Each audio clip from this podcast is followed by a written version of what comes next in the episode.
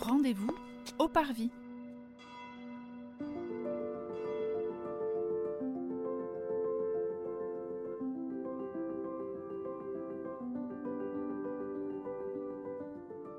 Bonjour et bienvenue dans ce 15e épisode de notre série qui vous propose de découvrir les églises du diocèse de Nanterre à travers un regard à la fois historique, culturel et catéchétique. Aujourd'hui, nous sommes à Saint-Jean-Baptiste de Sceaux, qui rouvre tout juste ses portes après 7 ans de restauration et 2 ans de fermeture complète.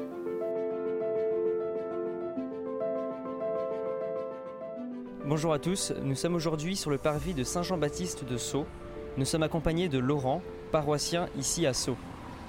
Nous sommes donc sur le parvis devant une très belle façade qui est, euh, qui est comme neuve. Est-ce que vous pouvez nous en dire un petit peu plus voilà, sur, euh, sur l'église? Bonjour et bienvenue. Oui, avec plaisir, je suis ravi d'être à votre disposition pour vous faire découvrir cette euh, belle église Saint-Jean-Baptiste de Sceaux qui vient d'être magnifiquement restaurée, comme vous le voyez. écoutez, je vous propose un plan en deux parties. une première partie où on évoquera euh, l'histoire euh, de cet édifice et euh, son architecture générale. Et puis dans une deuxième partie, nous verrons l'architecture à l'intérieur et ses principaux décors et leur signification. Donc en ce qui concerne d'abord l'histoire, le plus ancien document que l'on ait mentionnant Sceaux euh, date du XIIe siècle, de 1120 exactement. Alors à cette époque, il n'y avait pas cette église, il y avait une euh, chapelle du XIIe siècle qui dépendait de la paroisse de Châtenay. Sans doute parce que Châtenay étant quand même assez éloigné, hein, ça fait 4 km aller-retour, euh, les, habitants de Sceaux ont, souhaité avoir une, chapelle ici. Alors, euh, si euh, Châtenay conserve aujourd'hui encore son clocher qui date du XIe et XIIe siècle, en revanche, ici à Sceaux, il ne reste quasiment aucune trace de la chapelle du XIIe. Mais il y en a quand même quelques-unes et je vous propose de les découvrir et nous allons nous diriger vers le côté nord de l'église pour les voir. Donc, vous voyez, euh, ici, à la base du clocher, on voit des moellons de grès. Eh bien, ce sont euh, les traces visibles à l'extérieur de la chapelle du XIIe. Alors, on ne peut pas dire grand-chose de plus sur cette chapelle, mais pour notre sujet, il est important euh, d'évoquer une innovation architecturale qui a eu lieu en ce XIIe siècle. C'est ce qu'on appelle aujourd'hui l'art gothique. Apparu en Île-de-France, l'art gothique, initialement dénommé art français, est une période de l'art européen qui s'étend du milieu du XIIe siècle jusqu'au début du XVIe. Il est caractérisé par un système de voûtes nervées qui se croisent en diagonale pour envoyer le poids de la voûte sur les piliers afin d'alléger la charge que supportent les murs, ce qui permet d'ouvrir de grandes baies et d'avoir beaucoup plus de lumière dans l'édifice. Cet art tombe en désuétude au début du XVIe siècle, et c'est à ce moment-là qu'on la nommera art gothique, qui signifie pour quelqu'un de la Renaissance art barbare. Alors, revenons à Sceaux, au XIIe siècle, une chapelle qui dépend de la paroisse de Châtenay. Et puis au siècle suivant, au XIIIe, Sceaux est érigé en paroisse et on construit ici, à l'emplacement de cette chapelle, une église. Alors vous allez me dire, une église du XIIIe siècle, en plein essor de l'art gothique, eh ben c'est l'église gothique qu'on a sous les yeux. Eh bien non. Pourquoi? Parce que 300 ans plus tard, en 1530, un grand malheur frappe tout le village de Sceaux. Un incendie. Un incendie qui détruit la quasi-totalité du village et qui endommage très gravement son église. Il va falloir donc reconstruire euh, le village et reconstruire l'église, tout particulièrement le, le chœur. Et c'est à cette époque-là que euh, on, adjoint au clocher euh, cette tourelle que vous voyez qui abrite un escalier et qu'on surmonte le nouveau clocher euh, d'une flèche qui n'avait pas jusqu'alors. Et lorsque la nouvelle église, donc reconstruite au XVIe siècle, est inaugurée en 1543, elle devait ressembler à peu près à celle qu'on a sous les yeux du moins vu d'ici côté nord, parce que euh, les reconstructeurs du XVIe siècle ont pris le parti de reconstruire dans l'art du XIIIe siècle. Alors que déjà à cette époque-là, on commençait à appeler cet art euh, barbare, ils ont reconstruit en gothique. Alors en adoptant les dernières innovations du gothique, c'est-à-dire celui qu'on appelait le gothique flamboyant, qui est caractérisé par l'exubérance de ses ornements, euh, qu'on voit en particulier en forme de flamme dans euh, les remplages des baies. Voilà cette église, donc euh, aspect 13e, construite, reconstruite au 16e. Alors on voit quand même qu'il y a des éléments postérieurs, notamment cette fenêtre à la, au rez-de-chaussée du clocher, qui est du 19e siècle, et puis cette première fenêtre, celle de la première travée du côté occidental, qui est du 18e. Et je vais vous dire pourquoi. On va se rediriger vers la façade pour voir la façade occidentale.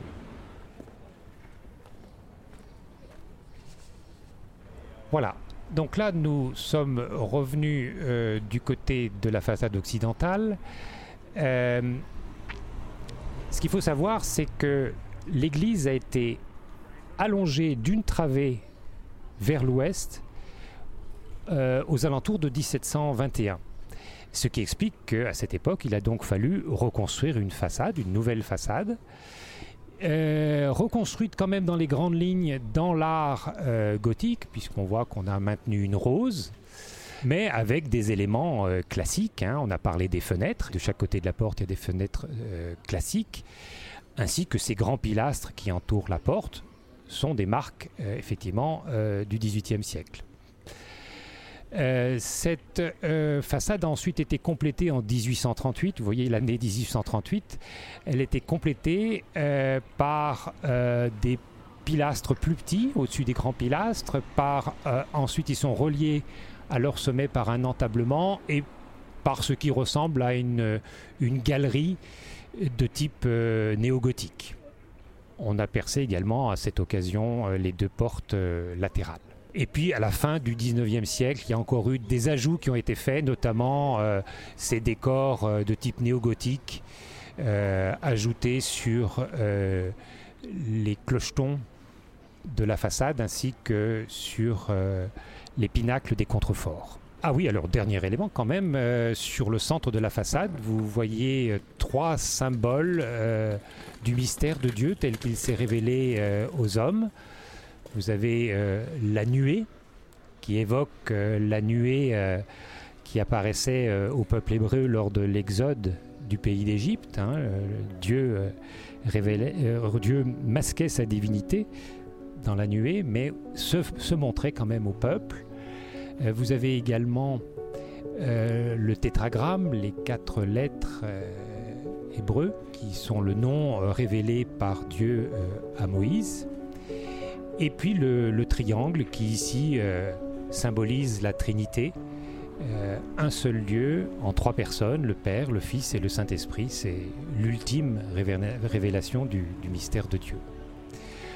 Voilà, donc pour finir cette première partie, euh, une église qui est ici depuis plus de 800 ans, qui malgré les différentes reconstructions et rénovations qu'il y a eu au cours des âges,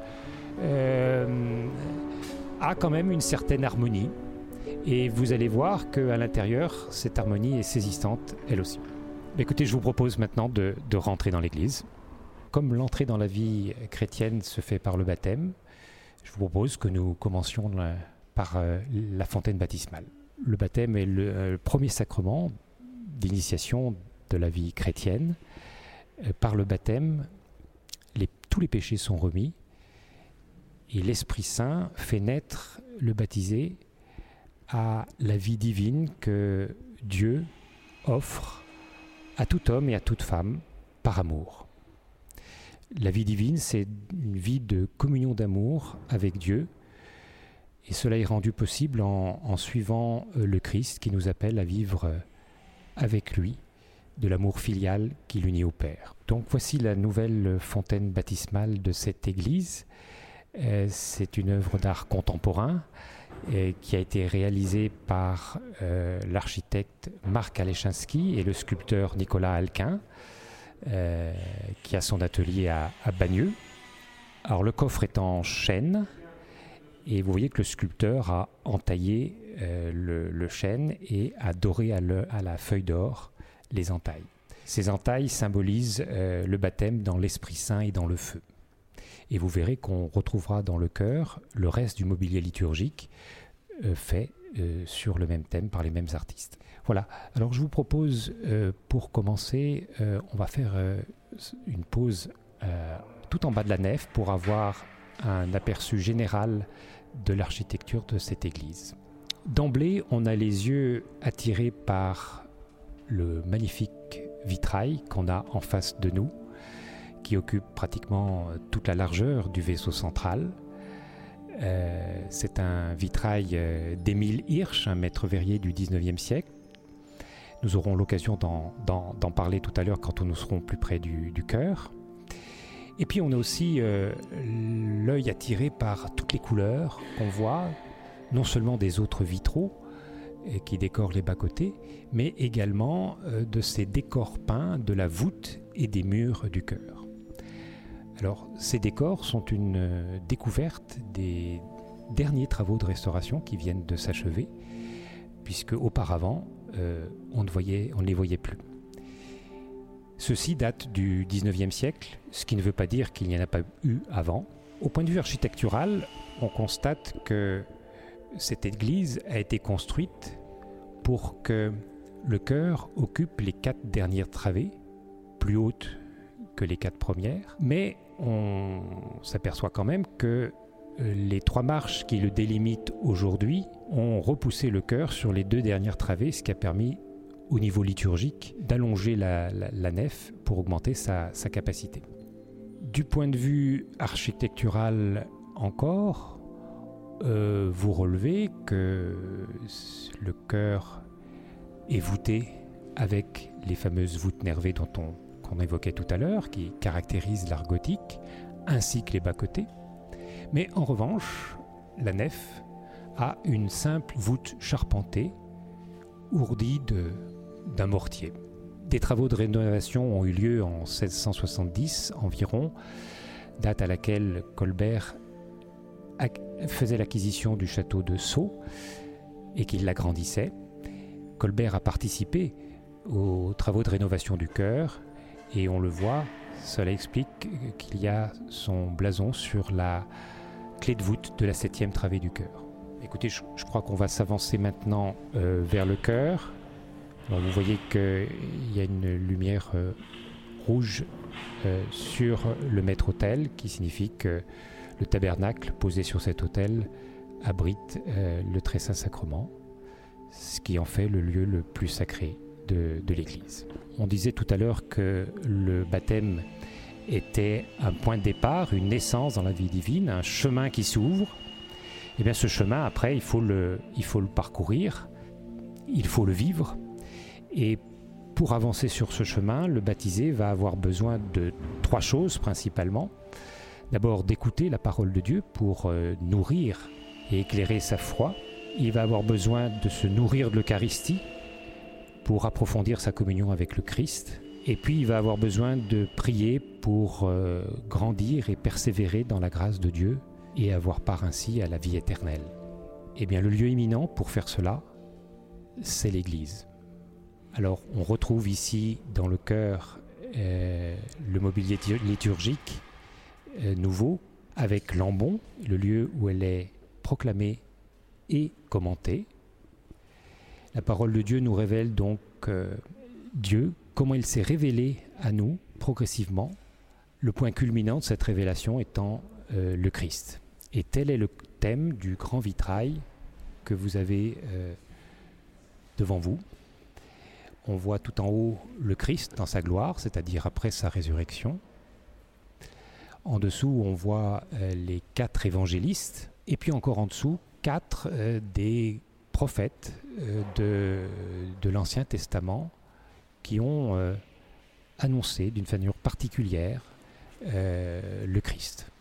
Alors avant de parler du, du, groupe en marbre qui est en dessous, je vais dire quelques mots sur Saint Jean-Baptiste, puisque cette église est placée sous le patronage de Saint Jean-Baptiste. Jean-Baptiste euh, exhortait ses contemporains à la conversion et les baptisait dans, le Jourdain. Alors ce n'était pas le baptême dont nous avons parlé tout à l'heure euh, sur les fonds baptismaux, ce n'était pas le même baptême, c'est comme le disait le baptiste lui-même, je vous baptise dans l'eau en vue du repentir, mais vient derrière moi celui qui est plus grand que moi, et lui vous baptisera dans l'Esprit Saint. Alors néanmoins, euh, au début de sa vie publique, le Christ a voulu recevoir le baptême de la main de Jean-Baptiste. En fait, si le Christ a voulu être baptisé par Jean-Baptiste, c'est qu'il voulait euh, montrer par là qu'il prenait rang parmi les pécheurs, euh, qu'il prenait sur nous nos péchés, c'est en fait une première annonce de l'offrande qu'il va faire de lui-même à son Père sur la croix pour le pardon de nos péchés. Et donc Jean-Baptiste a donc baptisé le Christ. C'est le thème donc illustré par ce magnifique groupe en marbre que vous avez sous les yeux. Il a été réalisé par Jean-Baptiste Tubi, qui est un sculpteur italien, aux alentours de 1680. Et en fait, c'est Colbert qui a commandé à Tubi ce groupe en marbre.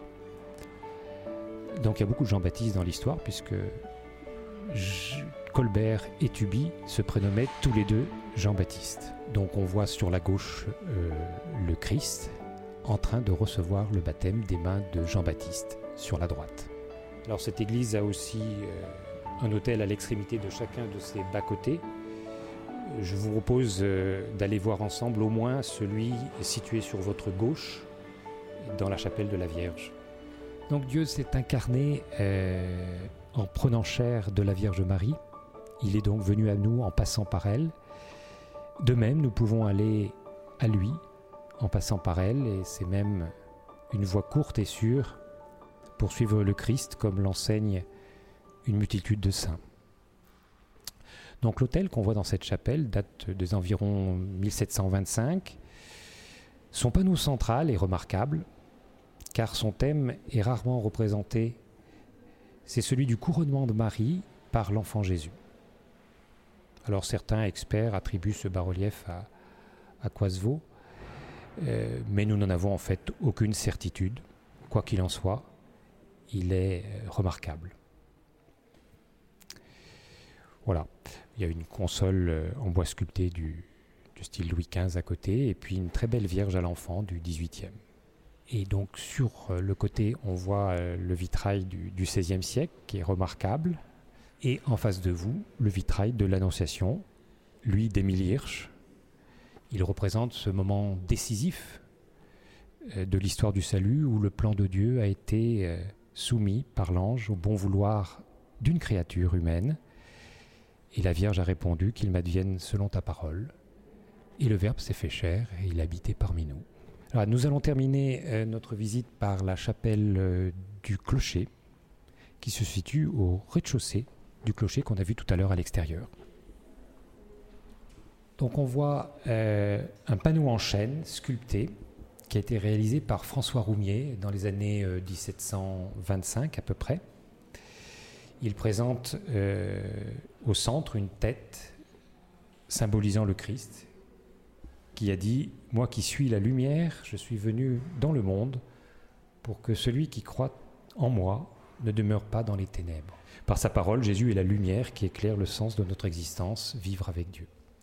Et si vous êtes observateur, vous remarquerez parmi les détails sculptés euh, les symboles que la tradition attribue à chacun des évangélistes. Les quatre évangélistes sont représentés sous la forme allégorique du tétramorphe. L'homme ailé pour Matthieu, le lion pour Marc, le taureau pour Luc et l'aigle pour Jean. On attribue à Saint Matthieu comme symbole l'homme ailé, parfois qualifié à tort d'ange, parce que son évangile commence par la généalogie de Jésus. Saint Marc est symbolisé par un lion, d'après l'un des premiers versets de son évangile, qui évoque le désert d'où retentissent les rugissements du lion. Saint Luc, lui, est symbolisé par le taureau, animal de sacrifice, car son évangile est le seul à parler de la naissance de Jésus et à évoquer le fait qu'il soit né dans une étable. Pour beaucoup, le choix de ce symbole est également associé au fait que son évangile commence par l'évocation d'un prêtre sacrificateur desservant le temple de Jérusalem, Zacharie, le père de Jean-Baptiste. Saint Jean, dans la tradition du tétramorphe, est l'aigle, d'où son surnom l'aigle de Patmos. Cet attribut fait référence au miracle selon lequel le rapace lui aurait servi de pupitre lors de son exil sur l'île de Patmos, au cours duquel il rédige l'Apocalypse. Ce panneau était à l'origine un décor euh, du maître-autel de l'église du noviciat des dominicains de la rue du Bac à Paris. Il a été vendu comme bien national lorsque euh, l'église Saint-Thomas d'Aquin fut dépouillée de ses œuvres d'art fin 1793 et acheté par la paroisse après la Révolution à, un antiquaire. Les deux vitraux sont d'Émile Hirsch, là encore. Alors celui qui est en face de nous représente le Christ, montrant son cœur, qu'un soldat a transpercé de sa lance sur la croix. Il le montre comme un signe de son amour, toujours ouvert à tout homme et à toute femme, à qui il offre jusqu'au dernier instant de cette vie d'avoir part au bonheur de l'aimer bonheur qui n'aura pas de fin. Vous savez que le Christ est apparu plusieurs fois, euh, entre 1673 et 1675, à une visitandine du couvent de Paray-le-Monial, Sainte Marguerite Marie, euh, qui est représentée sur le vitrail de droite. Et il lui a demandé euh, de rappeler combien il aime passionnément tout homme et toute femme, il lui a confié sa peine de voir que tant de personnes ne prêtent pas attention à cet amour. Il est peiné parce que cette indifférence les ferme à l'offrande qu'il a faite sur la croix et la rend comme inutile pour eux. Donc c'est pourquoi n'hésitez pas à aller vous recueillir un moment devant lui. Euh, c'est pour cela qu'il s'est rendu présent dans le Saint-Sacrement. Qui que nous soyons, nous sommes tous attendus avec un amour immense. Voilà, si ce parcours a soulevé en vous des questions, si vous voulez approfondir un point ou rencontrer un prêtre, venez en parler à l'accueil de la paroisse qui se trouve en face du côté sud de cette église.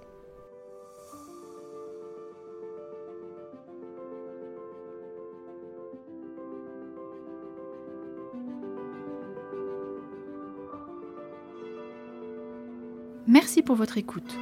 Nous espérons que vous avez apprécié de parcourir avec nous l'église Saint-Jean-Baptiste de Sceaux. N'oubliez pas de vous abonner pour être informé des nouvelles publications et de partager ce podcast autour de vous. Nous vous donnons rendez-vous après l'été pour un nouvel épisode de Rendez-vous au Parvis.